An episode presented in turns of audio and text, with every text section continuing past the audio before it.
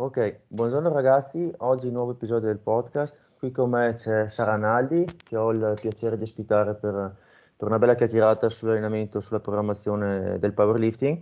Eh, Sara Naldi probabilmente molti di voi già la, con- la, conos- la, conoscono, la conoscete. Io, come le dicevo prima, non mi, non mi azzardo ad entrare nella, nel riassunto dei titoli, dei record, dei PR che ha fatto perché ho paura di sbagliare e di non ricordarmi gli ultimi aggiornamenti.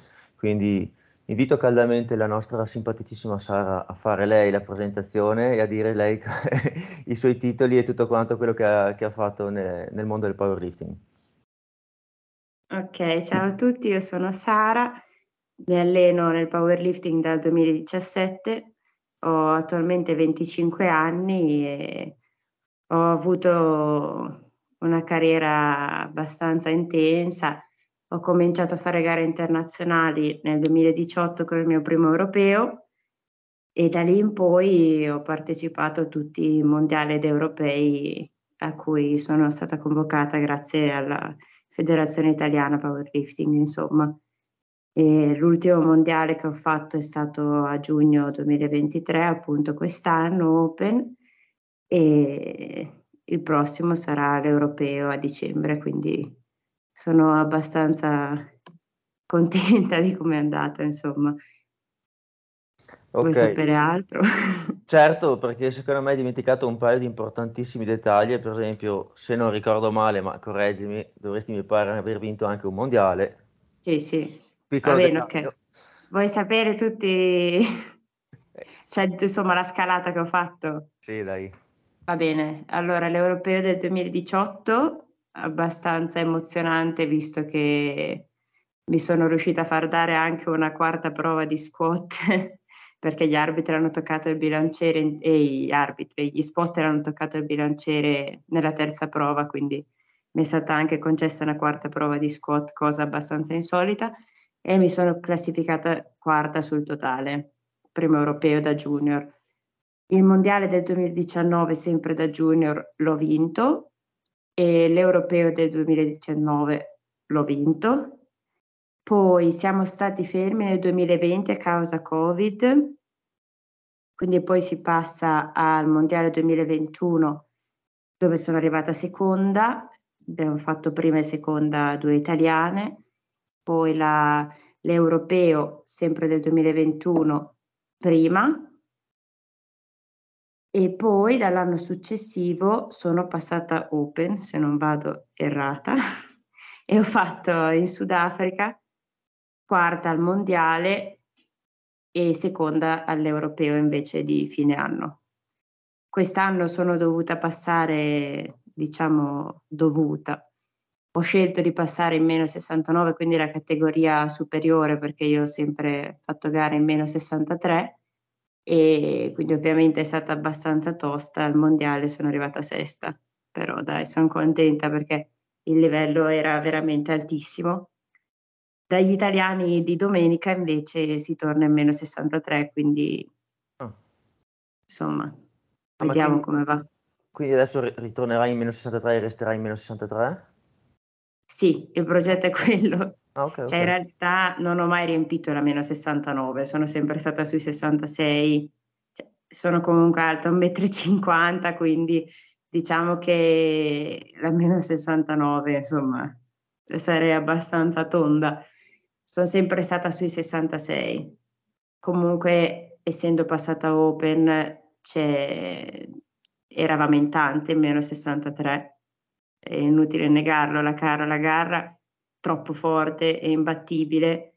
Con la Chiara Bernardi comunque siamo sempre state un po' lì lì, ma nell'ultimo periodo lei è stata più forte indubbiamente, per cui abbiamo deciso di salire meno 69 per non pregiudicarci la partecipazione a tutte le gare internazionali, visto che con i criteri di convocazione ufficiali possono essere qualificate solo due atlete per categoria di peso.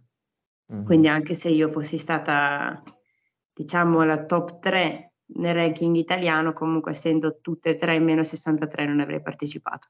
Quindi è stata una scelta, diciamo, strategica, quella di salire in meno 69, insomma, comunque per continuare a fare gare internazionali, perché è un attimo poi perderci la mano e diciamo non ricordarsi più quali sono le emozioni, le ansie della pedana internazionale, che comunque sono diverse.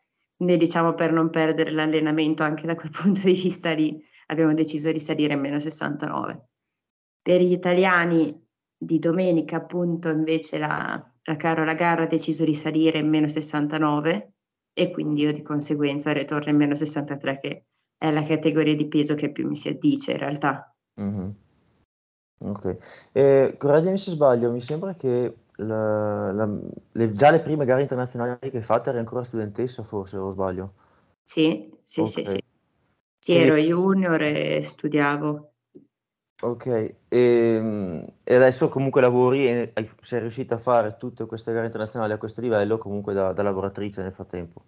Sì, sì, io sono un'infermiera, finché appunto i primi anni studiavo, eh, ero all'università e facevo appunto infermieristica, dal 2021 invece, diciamo, co- periodo Covid, ho cominciato a lavorare mm-hmm. e, non ho, e non ho mai smesso, adesso ancora lavoro per fortuna, quindi... Sì, questa cosa la preciso perché mh, avevo intervistato altre ragazze, altre persone su, sul podcast, eh, anche all'estero, e, e, qualcuno, magari anche categorie di peso simili o comunque persone che hanno fatto ottimi risultati a livello internazionale, magari erano atleti basta, full time, cioè loro facevano solo sì. quello e, e, riuscivano a vivere di quello. Quindi insomma, se, se, tu nel frattempo lavori anche, eh, secondo me aggiunge valore a quello che hai fatto, perché appunto come sai bene un conto è essere atleti e basta, un conto è anche lavorare. Sì, fa, fa una differenza incredibile. An- ovviamente anche studiare perché mi portava via tanto tempo, poi comunque noi con l'università di infermieristica facevamo anche tanto tirocinio, quindi era più un lavorare e studiare assieme, quindi anche quello non è stato facile, però sicuramente cominciare a lavorare a tempo pieno, oltre che a portarti via tempo perché te lo porta via, comunque c'è anche la stanchezza, essendo il mio comunque un lavoro abbastanza fisico anche, insomma, dove comunque cammino, mi muovo, cioè non è un lavoro d'ufficio. Quindi la stanchezza proprio a livello fisico e poi comunque facendo i turni, insomma, le notti, così ti tolgono via anche tempo di riposo, per cui tutto fa ovviamente per l'allenamento. Il periodo, diciamo, estivo in cui studiavo, che quindi l'università si fermava un attimo e avevo tempo un po' più di respirare, era decisamente molto più facile, come adesso quelle settimane di fe- in cui sono in ferie è veramente tutta un'altra storia fare le gare anche senza avere il pensiero proprio del lavoro. La testa libera esatto. da tutto proprio. Sfortunatamente in Italia il powerlifting è ancora una piccola realtà molto in crescita perché ha fatto passi da gigante. Se penso che quando ho cominciato io l'Italia è stato proprio il primissimo anno in cui ha cominciato a partecipare ai mondiali, cioè prima non partecipava neanche ai mondiali classic, era tutta più incentrata sul gear, quindi ha fatto veramente passi da gigante se pensiamo che nel 2025 parteciperemo anche ai World Games Classic, quindi è veramente una cosa bellissima da questo punto di vista. Purtroppo però non esistono sponsor così importanti da mantenerti. Io sono sponsorizzata dall'SBD, però oltre a pagarti quando vinci le gare, offrirti tutti, ovviamente tutta l'attrezzatura, singlet, cinture e così via, non fa altro. Quindi sei pagata se fai pode mondiali, ma per il resto no, quindi in qualche modo ti devi mantenere, diciamo. Mm-hmm. Eh, ok, vuoi iniziare a raccontarmi un po' di come, come ti stai allenando adesso? A parte che magari questo è un momento un po' particolare perché domenica c'è la gara, quindi magari becchiamo la settimana sbagliata, però se, se ti va di fare un po' una panoramica di come ti stai allenando nell'ultimo periodo. Ok, allora io in realtà da quando ho cominciato con il powerlifting più o meno la mia base è sempre stata su quattro allenamenti settimanali di cui tre completi con squat panca stacco e qualche complementare e una quarta seduta settimanale dedicata solo ai complementari. ci siamo, mm, io da quel che ricordo, praticamente sempre comportati così, a meno che di infortuni magari in cui abbiamo un attimo limitato un'alzata, però io ho sempre fatto squat, punk e stacco tre giorni settimanali e uno di complementari. E, ehm, per quanto riguarda lo squat, proprio tutti i squat classici da gara, quindi low bar, il mio assetto classicissimo. Per quanto riguarda la panca, due panche normali, quindi presa da gara e così, e una terza panca invece di solito con qualche variante abbiamo alternato panche paralimpiche oppure panca con prese stretta ed elastici, insomma qualche variante in più. E per quanto riguarda lo stacco, ormai è un paio d'anni che facciamo due stacchi sumo e un regular nella sessione centrale, più io lo considero complementare, non lo considero neanche stacco, uno stacco romeno nel quarto giorno, ma lo considero proprio marginale. Ok, aspetta più che... o meno sempre. Sì, mi stavo prendendo giù due appunti per ricordarmi perché così dopo ah, eh, okay. non, mi, non, mi, non, mi, confondo. Io sostanzialmente, se ho capito bene, tu fai, bene o male, sempre fatto quattro giorni a settimana? Sì. E sono sempre stati organizzati con tre SBD, anche, da, anche anni fa o è solo una cosa recente? No, no, sempre stato così. Sempre fatto squat, punk e stacco. Proprio Ale è uno che crede nella routine, diciamo. Ok, ok, ok. Ehm, venendo un attimo allo squat, tu fai, mi hai detto tutti i low bar, fai tutti i low bar sempre anche lontano dalle gare?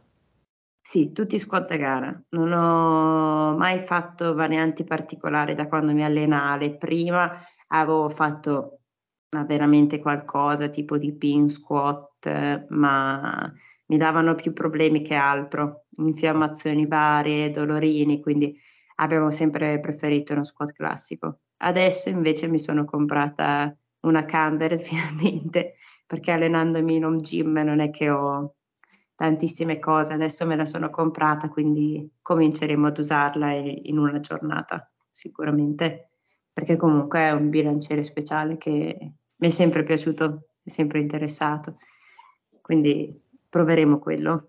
Avevi provato anche la safety bar o non No, la provata? safety mai provata in realtà perché sono abbastanza dominante di quadricipiti, abbastanza forte di quelli, quindi Ale l'ha sempre un po' esclusa, hai preferito che mi comprassi appunto una Candred.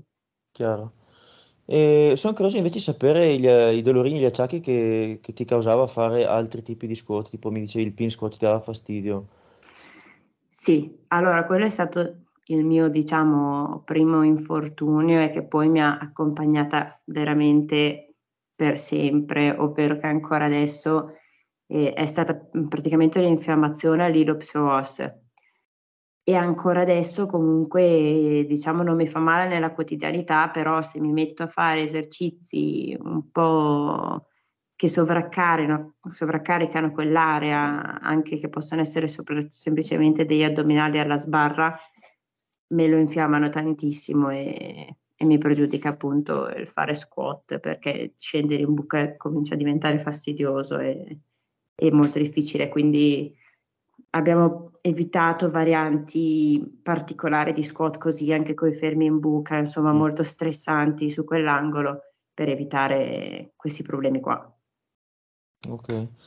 Ehm, no, stavo pensando all'high bar, ma giustamente come detto prima, se sei già dominante di quadricipiti, no, sì, ma non è, non è, non è conveniente, come dicevo giustamente Alessandro. Sì.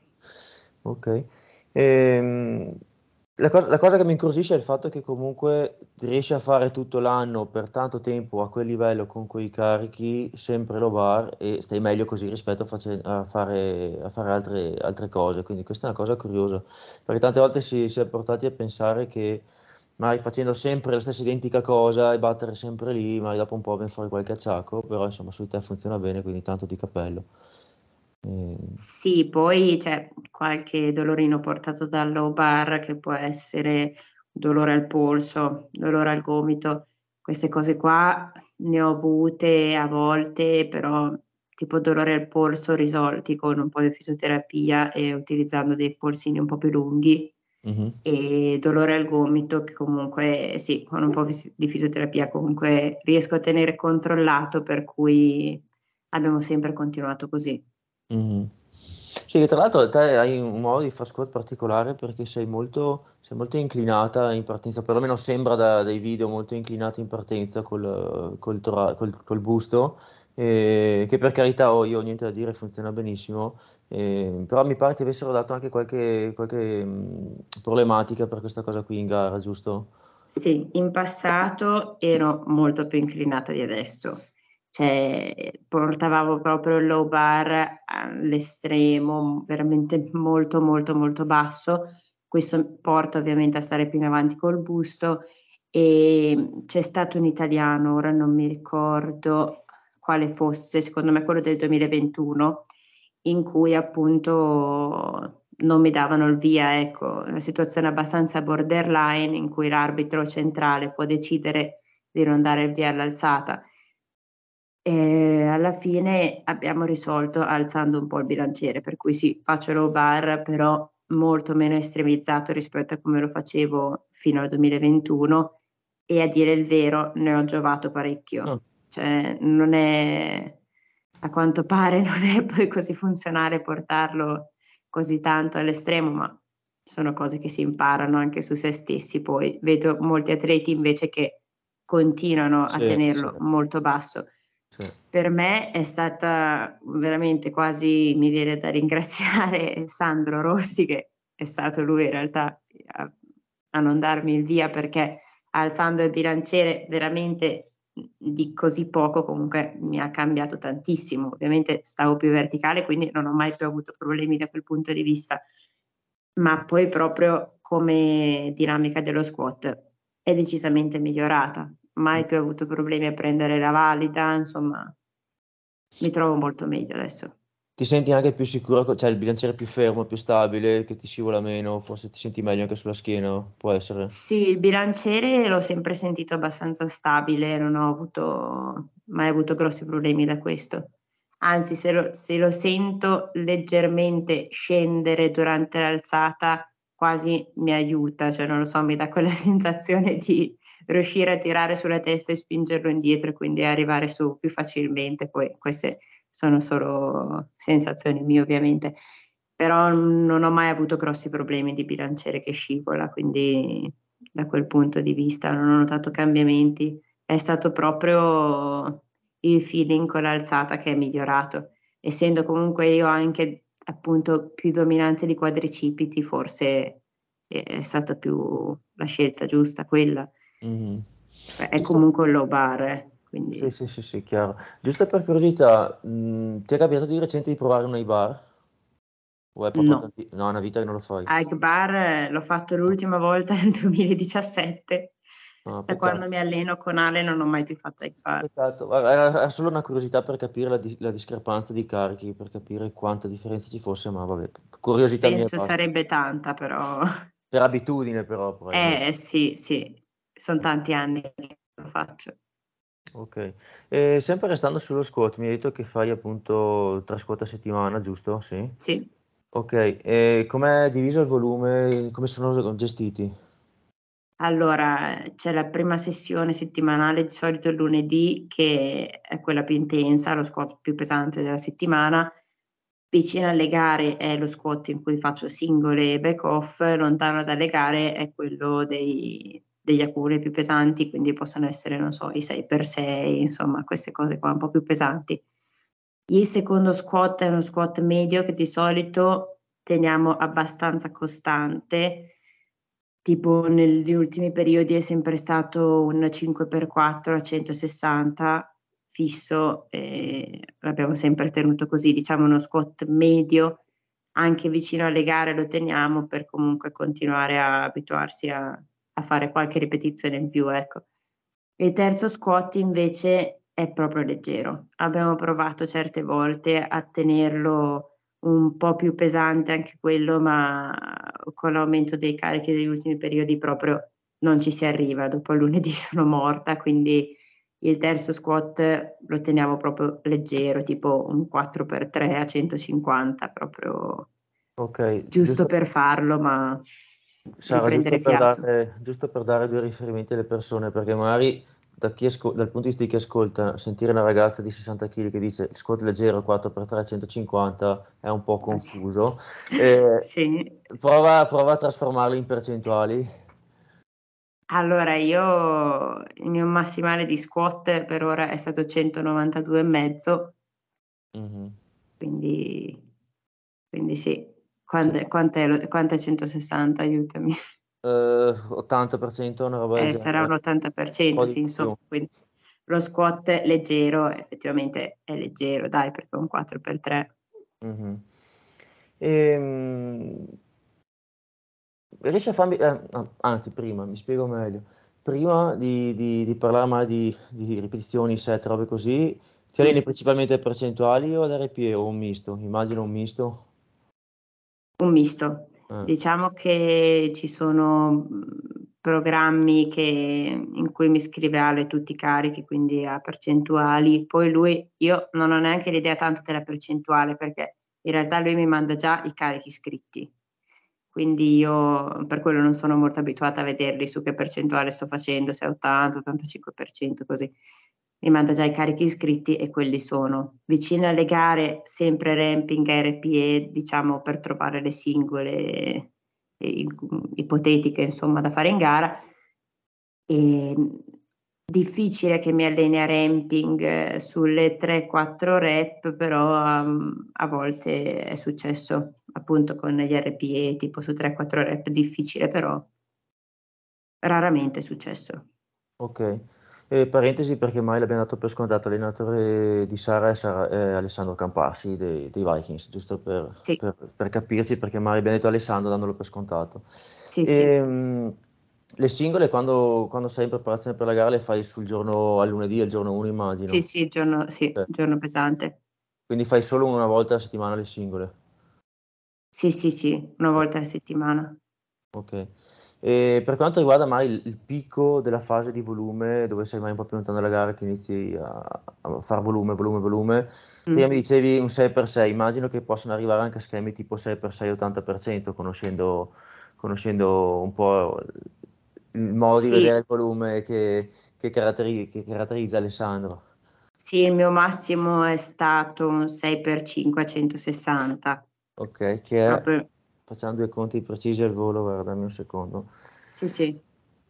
Mi hai detto 160 e il sì. tuo best è 192, 192. Giusto? 83%, 6 per 5, okay. 83%, wow. Sì, tenendo conto che io sono veramente molto scarsa sulle alte ripetizioni. Eh. Cioè, mi rendo conto vedendo anche le altre ragazze che magari macinano tante ripetizioni, intorno all'80%, e poi invece sulla singola mm-hmm. diciamo falliscono facilmente io invece sono una che rende molto di più sulla singola ripetizione massimo sulla doppia ma quando cominciamo a parlare di 4-5 ripetizioni cioè per me anche solo 160 faccio veramente fatica ok stai parlando solo di squat o in generale? squat principalmente perché proprio è anche l'alzata comunque in cui tiriamo di più perché lo stacco avendo chili un, un po' più alti perché comunque il mio best in gara è stato 223 lo stacco lo tiriamo meno come livello di ripetizioni. Lo squat invece tirandolo tanto comunque mm-hmm. insomma faccio un po' fatica a starci dietro tante ripetizioni. La panca invece vabbè la panca Posso fare anche 10 ripetizioni che, a livello per... mentale proprio. Sarà giusto per farmi due conti, giusto anche per curiosità mia. Eh, il tuo best su tre ripetizioni di squat quant'è? Una tripla 180. 180. Che è un 93%. Sì, corrisponde più o meno a quello che di solito la maggior parte di, degli uomini fanno, mentre tante donne, come dicevi te prima, magari ci fanno, ci fanno anche un paio di ripetizioni in più con la stessa percentuale. E il tuo best su 5 ripetizioni? Su 5 ripetizioni non penso di averlo mai fatto, ma... Su 6? Su 6, 160 direi. 160. Sì, sei più o meno in linea con le classiche tabelle. Mm. Ah, beh, ok. Se, secondo me, cioè, secondo me eh, cioè, sei te giusta rispetto a quello che normalmente ci si aspetta. Sono alcune altre persone che ogni tanto sono un po' sfasate per caratteristiche mm. particolari. Spesso le ragazze, magari quelle con leve particolari, fanno oppure che fanno programmazioni particolari dove fanno tante altre ripetizioni, diventano tanto brave su, su magari le serie altre ripetizioni, dopo sulla, sulla singola, sai come. Soprattutto in sì. panca, questa cosa qua si vede spesso, no? che che basta, basta quei due chili in più, cambi un attimo l'assetto e cambia tutto. Sì, beh, poi la panca comunque è un po' a sé come esercizio, eh? cioè anche un esercizio che tiriamo di più, ovviamente non avendo quello stress a, a livello del sistema nervoso, comunque che può avere un'alzata come lo squat, invece con chili tanto alti, insomma, è anche facile poi bruciarsi, diciamo. La mia tripla 180 è stato proprio un PR uscito veramente in, in, una condizione al top in cui facevo le triple da tanto tempo, fatta 175, poi 177, poi 180, ma se dovessi oh. dire è ripetibile, no, cioè, no, insomma, mi ci vorrebbe... Chiaro, è un PR per quello, se no, sarebbe sì, sì. una tripla che fai in un giorno qualsiasi. Ehm, esatto. T- tornando alla panca, mm, la panca adesso la fai, adesso generalmente la fai tre volte a settimana, giusto? Sì. Questa mi sarei aspettato una frequenza un po' più alta. Come è diviso adesso la panca? Tu mi dicevi due panche normali, una variante? Esatto. Ok, come volume? Allora, volume sempre la prima sessione è abbastanza pesante, che va di pari passo con lo squat, quindi la sessione più pesante è la settimana. La seconda panca è una panca con accessori, quindi diciamo elastici, Vignoli 81 oppure paralimpica così. E la terza panca è una panca di mantenimento, non proprio leggera, diciamo una panca media. In realtà abbiamo pensato, cioè ho pensato a volte, anche, ne ho anche parlato con Ale, di fare una quarta panca, poi in realtà il quarto giorno tenuto solo di complementari mi dà la possibilità anche di è una settimana troppo impegnativa al lavoro, ok, lo salto. È una settimana in cui proprio non ce la faccio a starci dentro, lo calo molto, magari faccio solo due o tre cose, capito? Quindi tenerci proprio un allenamento di panca, insomma, vorrebbe dire proprio doverlo fare per forza, ecco. Invece ci siamo sempre tenuti più sui tre giorni la programmazione principale della panca, in modo da essere anche più libera io, però sarebbe un'alzata sicuramente in cui ci sarebbe da, da andare più pesanti e più spesso, probabilmente anche appunto 4-5 volte a settimana, ci sono molte persone sì. che comunque la fanno tranquillamente 4-5 volte a settimana. Sì. Io più per questioni in realtà organizzative, di tempistiche lavorative, così abbiamo sempre deciso di tenerla a tre, però sarebbe una cosa che sicuramente ne gioverei ecco, facendone quattro, però. Sì, infatti mi, mi, mi sono stupito che mi hai detto solo tre panche perché di solito circa le tue categorie di peso, circa le tue caratteristiche, la maggior parte delle, de, delle volte fanno molta, molta, molta più frequenza. L'altro sì. giorno parlavo con una ragazza polacca, lei mi pare che ne faccia sì, una quantità folle di panca, adesso non mi ricordo, forse in passato ne faceva addirittura 6. Ma la Sitco? Sì, adesso, eh. adesso, mi pare che ne faccia 5, vado a memoria, potrei sbagliarmi, eh. Eh, però sì, un pacco di cose veramente incredibile. Per questo mi aspettavo un po' più di, un po' più di frequenza, però magari la compensi con, con delle sedute un po' più pesanti, nel senso che magari sono più concentrate gli, gli stress su tre giorni solo e quindi funziona bene lo stesso. Sì, sulla panca leggera non ci vado mai, Ecco. cioè proprio mai, leggera mai. Al massimo media, però diciamo che la terza sessione che è un po' più leggera delle altre, comunque la tengo per farla meglio, quindi fermi la gara, insomma, perché poi la panca c'ha anche quel problema lì, sai, magari ci vai tanto pesante anche su tante ripetizioni, ma poi come la fai? la fai bene, perché poi il fermo in gara a me toglie tantissimo, quindi preferiamo tenere una sessione non leggera ma media comunque per ripulirla un po' dagli mm-hmm. errori tecnici che si accumulano con le altre sessioni. E, ehm, per darmi un'idea del, del, volume che fai, adesso vabbè, per carità ovviamente varia da, dalla fase dell'anno, da quanto vicino alla gara, però per avere un'idea di quante serie o com'è, com'è divisa? Per questa programmazione siamo arrivati a un 6x10 nel, nel giorno pesante, un 6x8 nel giorno medio e un 6x6 nel giorno leggero, diciamo. Ok, 6, 12, 18 sono altre ripetizioni. Eh, una cosa me la ricordo abbastanza bene che la Sitcom mi, ave- mi avesse detto fa intorno ai, tra le 30 e 40 serie a settimana di panca, molto più mm. sparpagliate, però ce n'erano di più leggere e, mm. e c'erano anche più basse ripetizioni, mentre te ne fai 6, 12, 18, 18 serie, però sicuramente sono più tirate e sicuramente se si conta il numero di ripetizioni totali, perché fai più alte ripetizioni su diverse di queste serie, non penso saremo tanto lontani come quantità totale di lavoro. La tua ma è più questo, concentrata. Sì, questa è stata l'ultima programmazione, ma tante volte di panca faccio anche 8-10 serie, cioè proprio senza problemi. Mm-hmm. Spesso sono solamente 10 serie di back-off, quindi quando io faccio le singole da gara faccio singole a salire fino a massimale e poi 10 serie di back-off. Ecco Sì, quindi compensate, compensate molto con il volume in trasmissione, che ci sta perfettamente come logica. Sì, quello sicuramente è molto alto. Sì, questo mi, ci tenevo a precisare questa cosa qua, perché eh, dopo chi ascolta magari ha un, un'impressione sfalsata di quanto lavoro serve per ottenere certi risultati. Eh, la maggior parte delle volte si dice appunto che magari la panca bisogna farne tanta, eccetera, però non vorrei mai che fosse preso come esempio nel caso tuo Sara si dice, eh cavolo, lei è campionessa, questo e quell'altro e fa solo tre panche. Sì, fa tre panche, però magari ci fa 10 serie ciascuna, ciascuna volta. Quindi se sì. il lavoro da qualche parte deve essere messo dentro, non è che viene fuori dal nulla.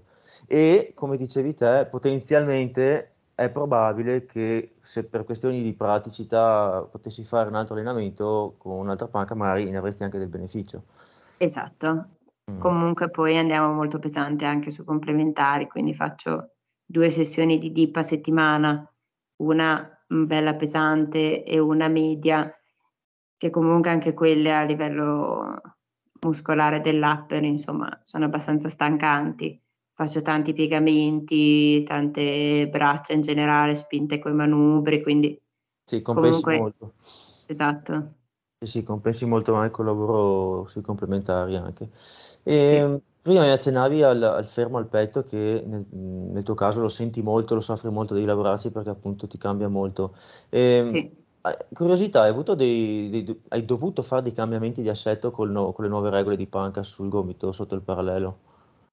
Sì, le ho cambiate nel senso che prima ho sempre fatto panca con gli indici sugli 81, adesso ci tengo gli anulari, quindi sono abbastanza più su una presa stretta. In realtà poi questo regolamento è un po' particolare perché in Italia non ci sono mai avuti problemi, gli arbitri lo interpretano veramente cioè, a favore dell'atleta, diciamo, non ho mai avuto problemi in Italia. Molti arbitri mi hanno detto che secondo loro ero valida anche con gli indici sugli 81 per dire.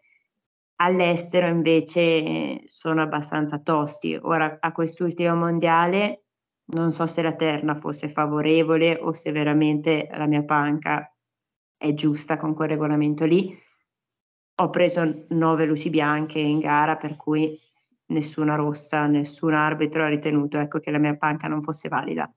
Però ho visto gare internazionali arbitrate, insomma, in cui hanno delle nulle abbastanza discutibili, si può dire.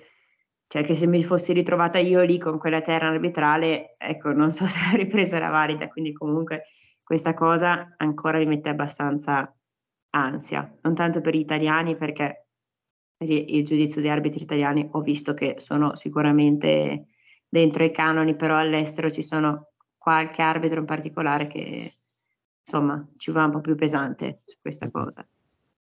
Ehm, fa, mi dicevi che ti fa tanta differenza tra un fermo un po' più lungo, un po' più fatto bene e mai un fermo scappato via.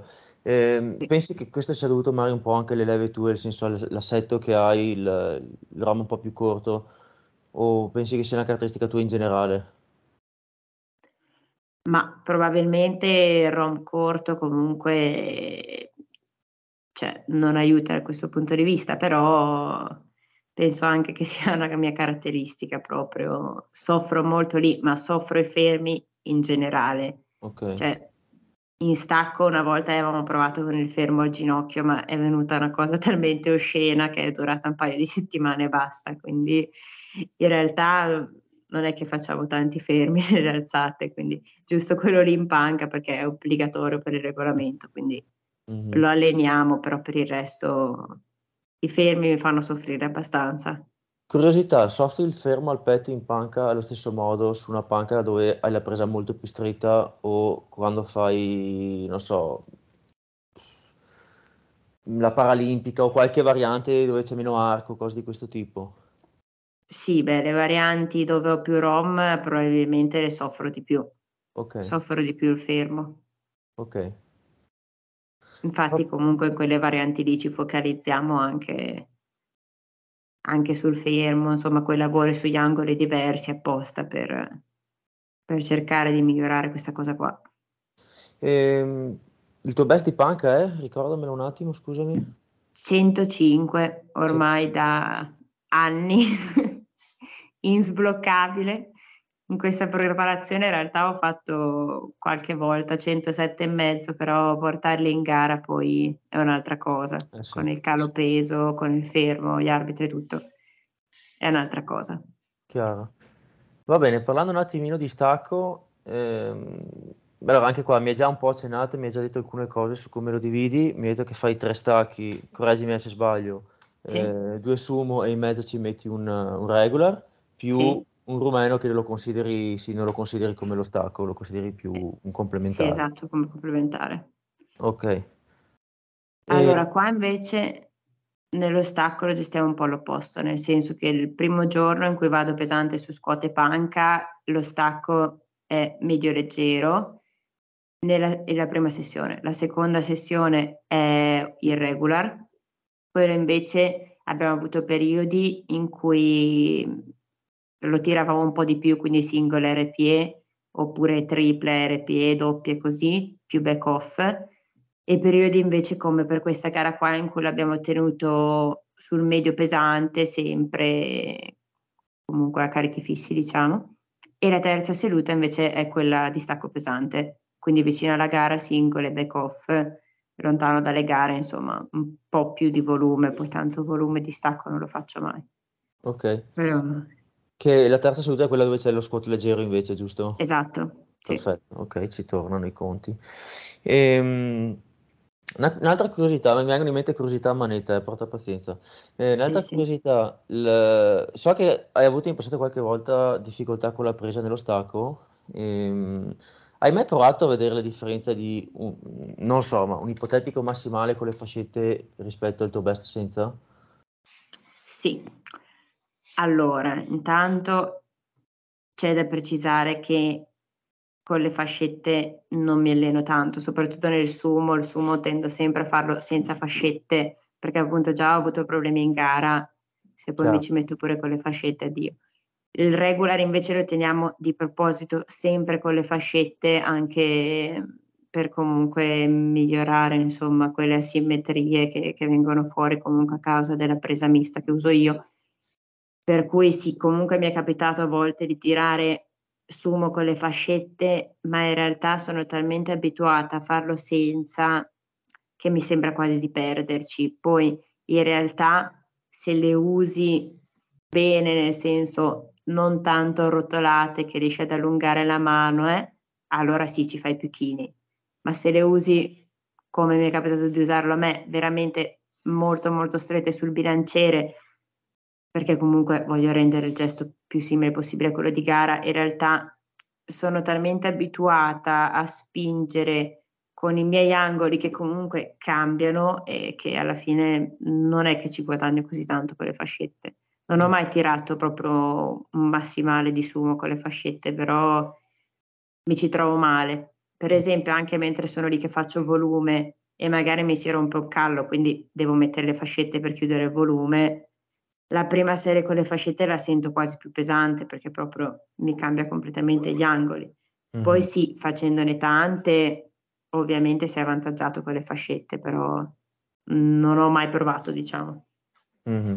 Sì, ti avevo chiesto questa cosa qui per capire quanto potenzialmente limitante fosse il, il discorso presa sul massimale, perché stavo pensando a di conseguenza tutto il resto della programmazione come cade. Mi spiego meglio.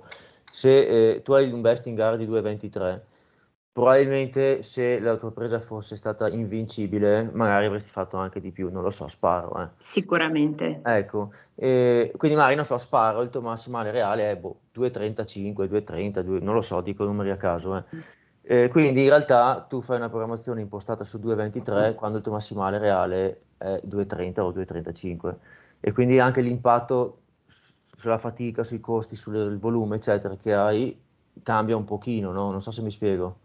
Sì, poi in realtà questo è abbastanza relativo perché Ale penso ancora poi non lo so, ma mi sovrastima abbastanza i massimali. Quindi, cioè, di sicuro non mi programma su 223. Boh, di sicuro programma su 230 almeno, quindi questo problema non penso di averlo però. Boh, risolto il problema, risolto il dubbio. Sì, okay. sì, quello sicuramente. Ok, e, ehm, per quanto riguarda l'utilizzo del regular in mezzo, che, che, è una strategia che mi piace tantissimo, eh, tra due sumo in, tra, intermezzo un regular, secondo me è una bellissima cosa. Eh, penso di intuire la logica dietro, e eh, correggimi se sbaglio, eh, che sia da un lato di non affaticarti troppo le anche, eccetera, e dall'altro lato magari di rinforzare anche la schiena, che mi pare di capire che sia l'aspetto che vuoi, che, vuoi, sì. che hai bisogno di lavorare di più. E l'hai sempre sì. fatto o in passato facevi diversamente? No, eh, in passato abbiamo sempre fatto tre sumo, però da quando abbiamo inserito il regular è stato proprio quello scalino che mi ha fatto svalicare i 200 di stacco e poi superarli di tanto, perché ho avuto un annetto, mi pare, in cui comunque ero sempre su 195, 200, 202, insomma, facevo fatica a sovrastare questo cavolo di muro dei 200. Quando abbiamo messo il regular fisso, invece, proprio è stata una svolta. Cioè, i 210 sono arrivati veramente in fretta, quindi quella è stata una cosa bellissima, secondo me.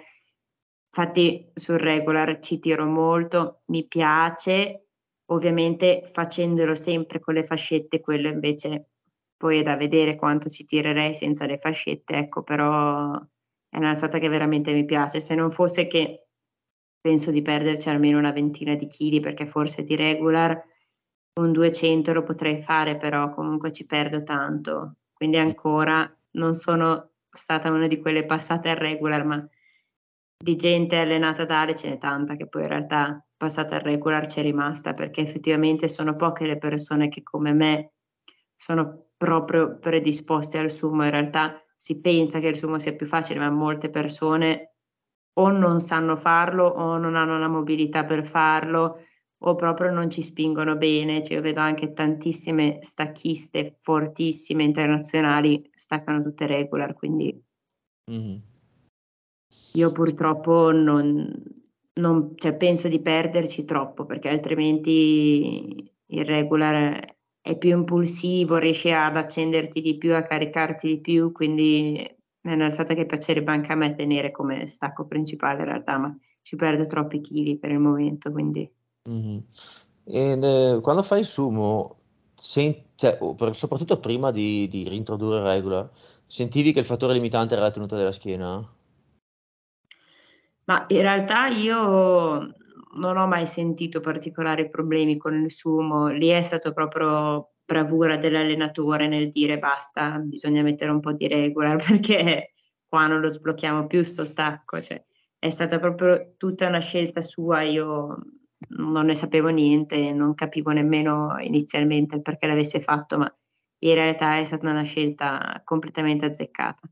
Non solo come miglioramento diretto sullo stacco, ma secondo me mi ha dato parecchio aiuto anche per lo squat. Eccola, quella era la seconda domanda che avevo in mente. sì. Avrei proprio voluto chiederti se appunto dopo, dopo di, di, questo miglioramento di schiena e di stacco se avessi avuto dei benefici anche se, allo squat, ma mi hai già risposto. Sì, sì, sicuramente sì. Sicuramente sì, costruendo comunque una schiena forte, anche lo squat è per forza avvantaggiato, soprattutto un low bar come il mio, quindi sicuramente merito va anche a regola per questo. Ok, venendo un attimo al discorso complementari, mi hai già un po' detto qualcosina prima, eh, che hai il quarto giorno che è dedicato ai complementari, dopo qualche complementare lo metti anche negli altri giorni. Mi sì, hai detto dip, mi hai detto spinte con i manubri, mi hai detto un po' di cose. Che altri complementari fai di solito?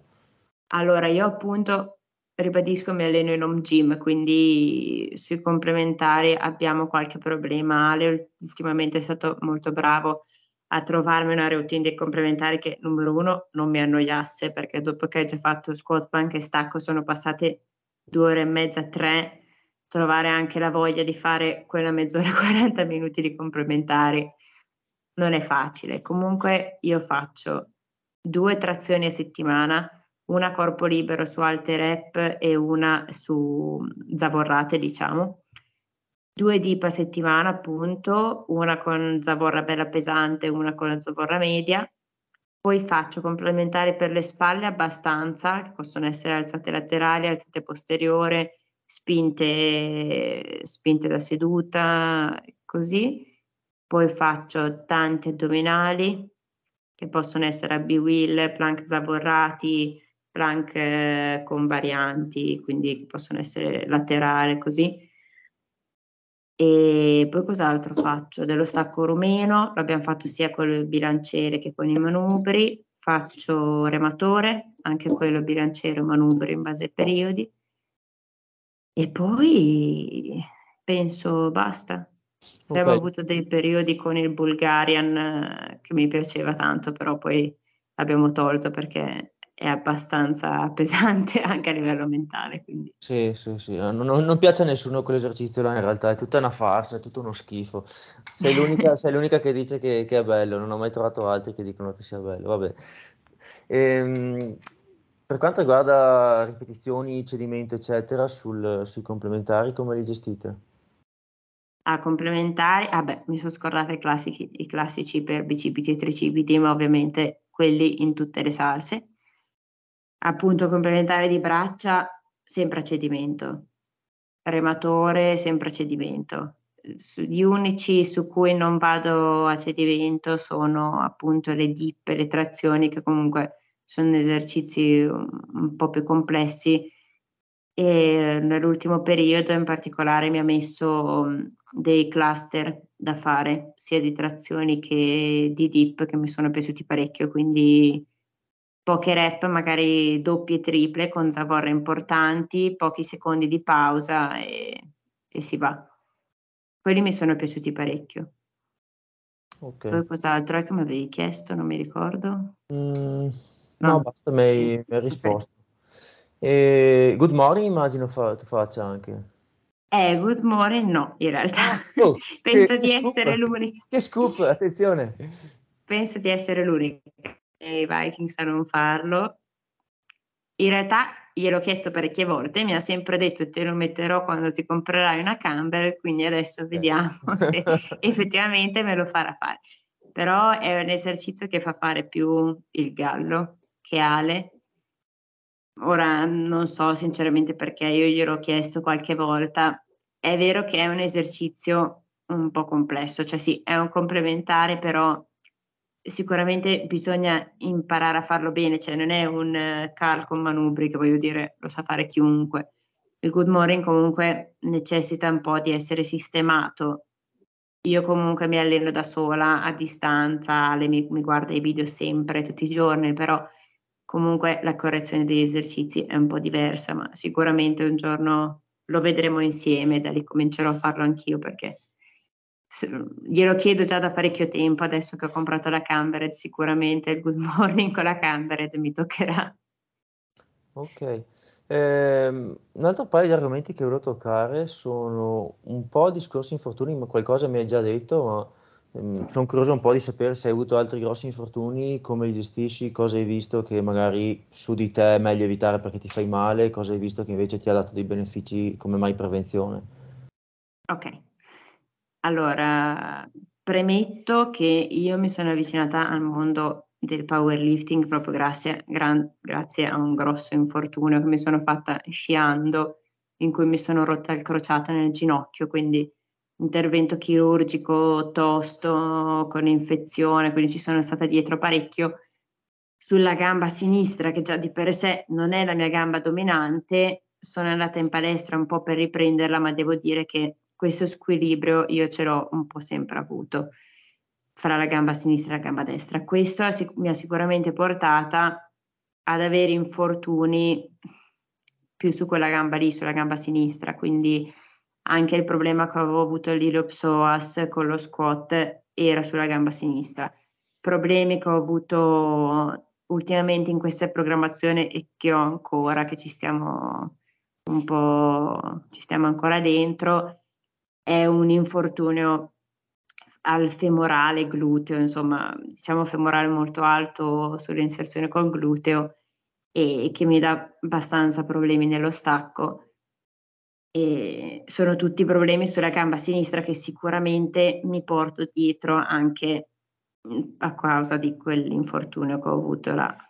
Mm. E esercizi che mi hanno aiutata parecchio, sicuramente esercizi per eh, appunto i femorali, quindi mi sono scordata di dire il Nordic curl che lo faccio. Quello secondo me mi ha aiutato parecchio anche a livello di, soprattutto a livello di prevenzione degli infortuni. Ecco. Per il resto, in realtà, grossi infortuni non ne ho avuti per fortuna, cioè infortuni proprio da dovermi fermare completamente, no. Ho avuto sì problemi all'avambraccio sinistro un po' bloccato, mi dava problemi nella presa dello stacco. Poi ho avuto mm, varie contratture, non so, a livello del diaframma, probabilmente dovute anche all'uso della cintura molto stretta, contratture nella parte alta della schiena che mi davano problemi in squat, però qualcosa alla spalla per la panca, ma insomma cose che comunque con un po' di fisioterapia per fortuna sono sempre riuscita a risolvere. Le due più grosse cose che ho avuto sono appunto questa qua al femorale che è l'ultima e un po' mi ha limitato, insomma. Sì, posso chiederti una curiosità, scusa se ti interrompo. Eh, è lo stesso lato dove ti sei fatta male al crociato, giusto? Sì. Quel, quel quadricipite di, quella, di quel lato lì è ancora più debole o più piccolo dell'altro? Più piccolo lo è sicuramente. Ok e ah, sarà anche più debole, questo ne sono La... sicura. Quando... Te lo senti anche più insicuro, quel lato lì, lo, non so, su una roba monopodalica, te lo senti Allora, insicuro no, perché comunque eh, di esercizi, diciamo, di equilibrio, facendo anche yoga, perché poi in realtà io ormai sono un paio d'anni che faccio yoga almeno 4-5 volte a settimana, si fanno molto esercizio di equilibrio monopodalici, quindi quello mi ha aiutato veramente tanto, secondo me. A livello di sicurezza e di equilibrio, la gamba, anzi, forse più equilibrio su quella che, che sulla destra, però a livello muscolare è indubbiamente più indietro. Cioè, se io faccio esercizi monolaterali come può essere un leg curl, il, il, femorale proprio è molto indietro il sinistro rispetto al destro e anche comunque leg extension per il quadricipite è così. Mm-hmm. Purtroppo in home gym non è che si possano fare tanti esercizi per le gambe eh, monolaterali, diciamo, quindi sono un po' limitata per quello, però. Sì, stavo pensando a un, a un classico compenso che succede nei casi di, di operazione del ginocchio precrociato, o comunque quando c'è un infortunio grosso al ginocchio che spesso dopo ti limita il quadricipite c'è il, c'è il quadricipite che resta inibito per un sacco di tempo. Eh, sarà capitato anche a te che appena smettevi un attimo di fare la terapia, la fisioterapia, eccetera, subito il quadricipite perdeva. Eh, sì. eh. Questo ha spesso come conseguenze, un, magari anche involontariamente, soprattutto su un infortunio che richiede una riabilitazione lunga come il tuo, del, ti cambia un po' gli schemi di attivazioni muscolari, ti crea dei compensi che mai sono lì anche un botto di tempo dopo, dove senza rendersene conto o senza farlo di proposito, anche sulle cose bilaterali magari si usa un pelino meno quel quadricipite lì e di conseguenza si usa un pelino di più la catena posteriore dietro e un gran classico della conseguenza di questa cosa qui è che inizia a dar fastidio al femorale dietro e spesso prossimale no, sotto l'ischio dove c'è l'inserzione del, del, ecco in quella parte esatto. lì che, che mi immagino sia una cosa simile a quella che, che senti te sì. Eh, che è estremamente insidioso perché dopo da risolvere quella cosa lì è veramente una trafila infinita perché sì. tu ti senti bene, però appena fai, non so, uno stacco rumeno, qualcosa che streccia un pochino, che c'è carico, che immagino ci saranno le cose che ti danno fastidio quando si streccia un pochino. Esatto. Eh, sì, ma immaginavo, è una, è una cosa veramente insidiosa quello. Sì, infatti, tra l'altro è successo, mi è venuto fuori proprio, diciamo, più pesantemente ad agosto, nella settimana in cui il mio fisioterapista era in ferie, quindi è stato abbastanza un incubo. Non l'ho potuto trattare subito e sicuramente questo ha solo peggiorato le cose. Ho dovuto aspettare un paio di settimane che lui rientrasse dalle ferie. Da quando è rientrato l'abbiamo trattato tutte le settimane, però ovviamente adesso c'è la gara. Per fortuna con antinfiammatori comunque presi vicini all'allenamento, diciamo, riesco comunque a tirare le mie singole, per cui ormai in gara ci si va così e poi dopo cercheremo di sistemarlo. Mm-hmm. Però sì, anche lui mi era spiegata sta cosa che fosse comunque tutto collegato sempre a quell'intervento al ginocchio che, mm-hmm. che ho fatto, quindi lo sapevo, però... Eh, purtroppo, eh, purtroppo è andata così, non, non, non, è stata una scelta tua di farti male, quindi... sì, esatto. Eh, Sara, ne approfitto per chiedere una cosa che riguarda il, il, le tue aree di competenza, eh, così da sentire il, tuo, il, punto di vista di un infermiere. Eh, un, un, argomento molto controverso, soprattutto negli ultimi tempi, è l'utilizzo di, di farmaci antinfiammatori per uh, problematiche muscoloscheletiche, ma in particolare per tendinopatie. Cosa, cosa ne pensi te? Allora, io sono sempre stata una abbastanza pro all'utilizzo di farmaci e con questo non vorrei che fosse preso come cioè, antinfiammatorio. Eh. Tagliamo questa clip e, e, ci roveniamo la carriera. Esatto, vabbè, tagliano insomma. Cioè, pro all'utilizzo di farmaci antidolorifici, nel senso, se una persona ha male, perché non dovrebbe prendere un antidolorifico? Poi, ovviamente, stiamo parlando di dolori tendenzialmente acuti, cioè, ovvio che se uno ha un'artrosi non è che può prendersi antinfiammatori per tutta la vita, altrimenti si distrugge lo stomaco, chiaramente, però cioè, se, uno ha degli infortuni sul breve periodo come possono essere i miei che al massimo durano direi un mese, un paio di mesi, cioè vicino all'allenamento ho veramente male, io lo prendo, cioè, non ho nessun tipo di, di problema nel senso a, ad usare fans come possono essere i classici brufen, occhi, così. Non ho nessun problema perché cioè, non sono una di quelle terrorizzate da, dall'utilizzo di, di fans, ecco, in generale, oddio, posso prendere una tachipirina, cioè, voglio dire, se ho male, ho male, preferisco riuscire a chiudere l'allenamento bene arrivare in gara sicura di me e, e poi dopo risolvere il problema quando ho tempo, perché è inutile. La questione è quanto manca la gara, cioè se l'infortunio mi viene che dopo due settimane la gara, in qualche modo devo sopravvivere e arrivarci. Cioè, se sei una persona non agonista, ovvio che rallenti un attimo, magari togli gli esercizi che ti fanno male, vai un po' più leggero su quelli che ti fanno un po' male, ma io lo stacco sumo lo devo fare per forza, quindi in qualche modo ci devo sopravvivere fino alla gara. Quindi non ho mai avuto problemi nel senso nell'utilizzarli. Ovvio che deve essere abbinato a una fisioterapia, cioè io vado costantemente dal mio fisioterapista, che è una persona di cui mi fido ciecamente, per cui anche con lui ne parlo, lui mi dice guarda questo qua è un problema per cui l'antinfiammatorio ti può aiutare, prendilo, abbiamo avuto anche dei periodi in cui magari ci mettevamo d'accordo e lo prendevo proprio fisso, anche se non avevo male invece, oppure problemi per cui mi diceva guarda per questo non stare a prendere l'antinfiammatorio, è una cosa che risolviamo così. Quindi noi mh, ci siamo molto gestiti insieme anche da questo punto di vista. Però ecco, cioè, quella paura che hanno le persone, voglio dire, ho male, mi tengo il male, io poi, cioè, professionalmente noi siamo sempre portati a... Cioè, la cosa principale del nostro lavoro è eliminare il male, quindi cioè, da quel punto di vista lì io dico, sai male, cosa devi fare? Mm-hmm. Non è che puoi piangere e smettere di allenarti, se sei un agonista devi sopravvivere, quindi, quindi okay. sì.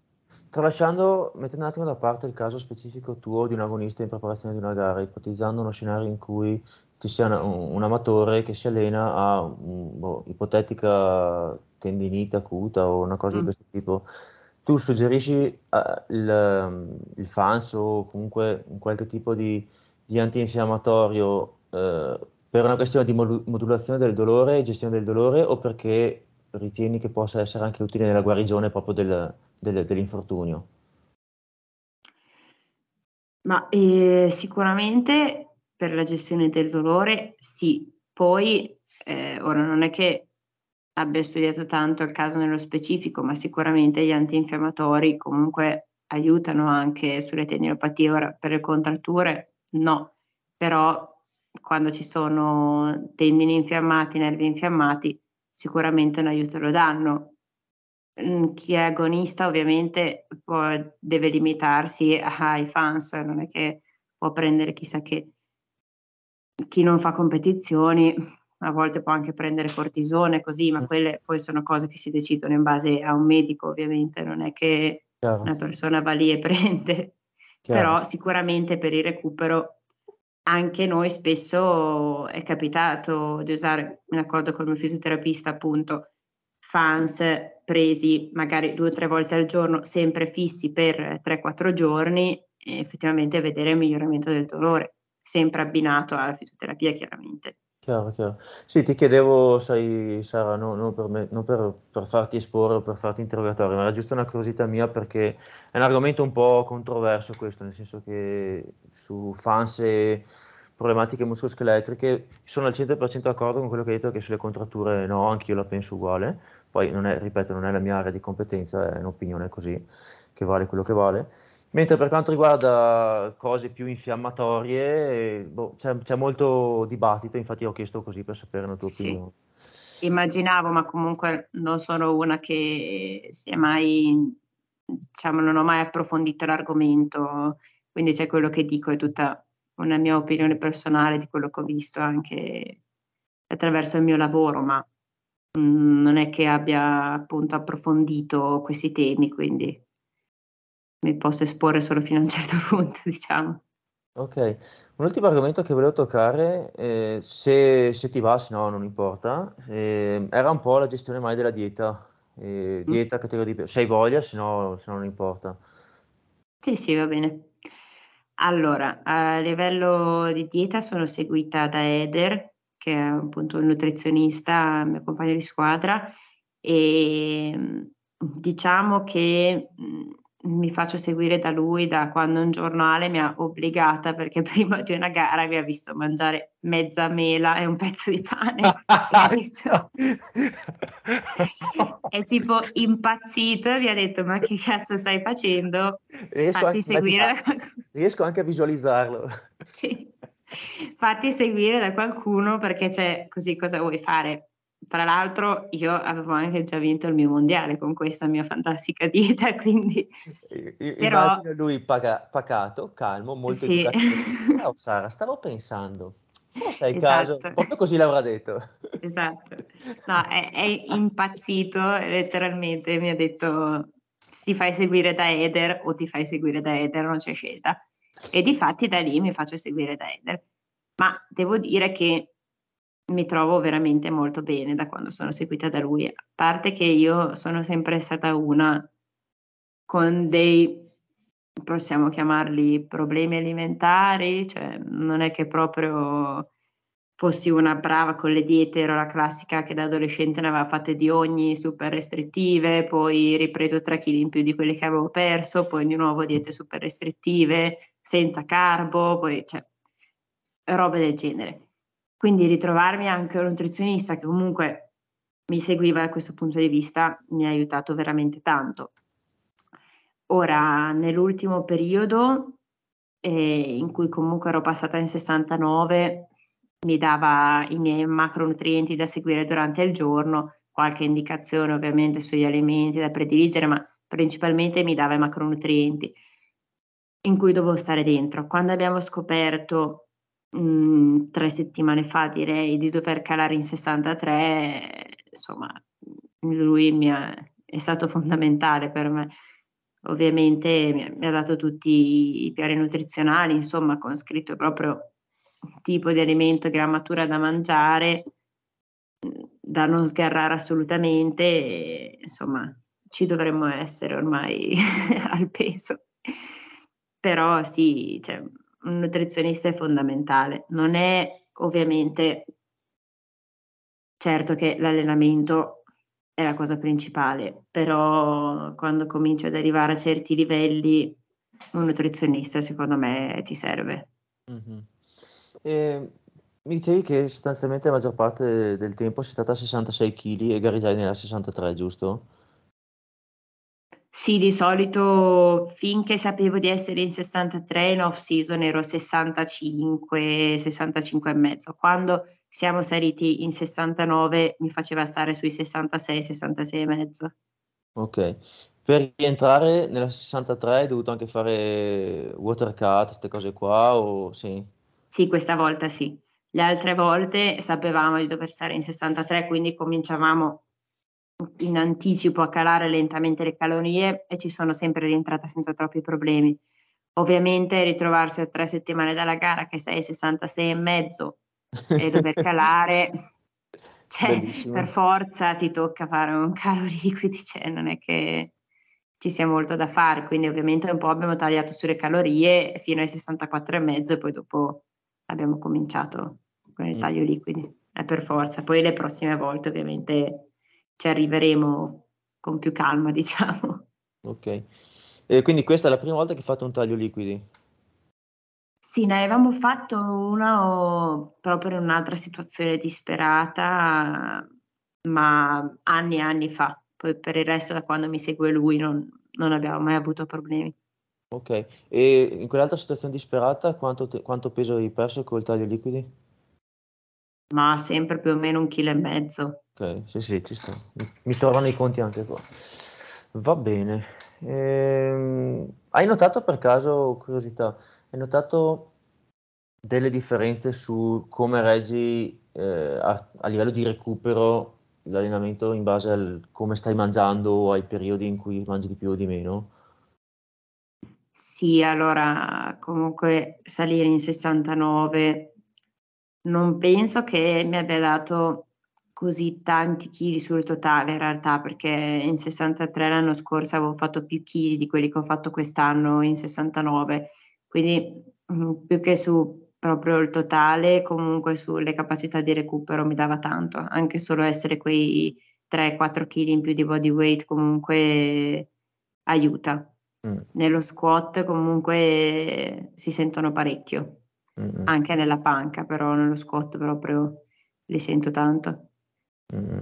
Curiosamente, facendo due conti, su una persona di 66 kg, 3-4 kg di body weight, siamo su un 5% del peso totale, che corrisponde a quello che molti raccomandano di, di utilizzare come limite sul, sul calo peso, cioè io scendo, faccio una dieta, perdo il 5% di peso, dopo del 5% di solito consiglio di fare una pausa perché è un, un, calo sufficientemente grande da iniziare a scombussolare qualcosa, da iniziare a metterti un attimo in difficoltà anche a livello energetico e quindi dicono ok fate un attimo una pausa, mantenimento e poi fate un altro pezzo di, di discesa.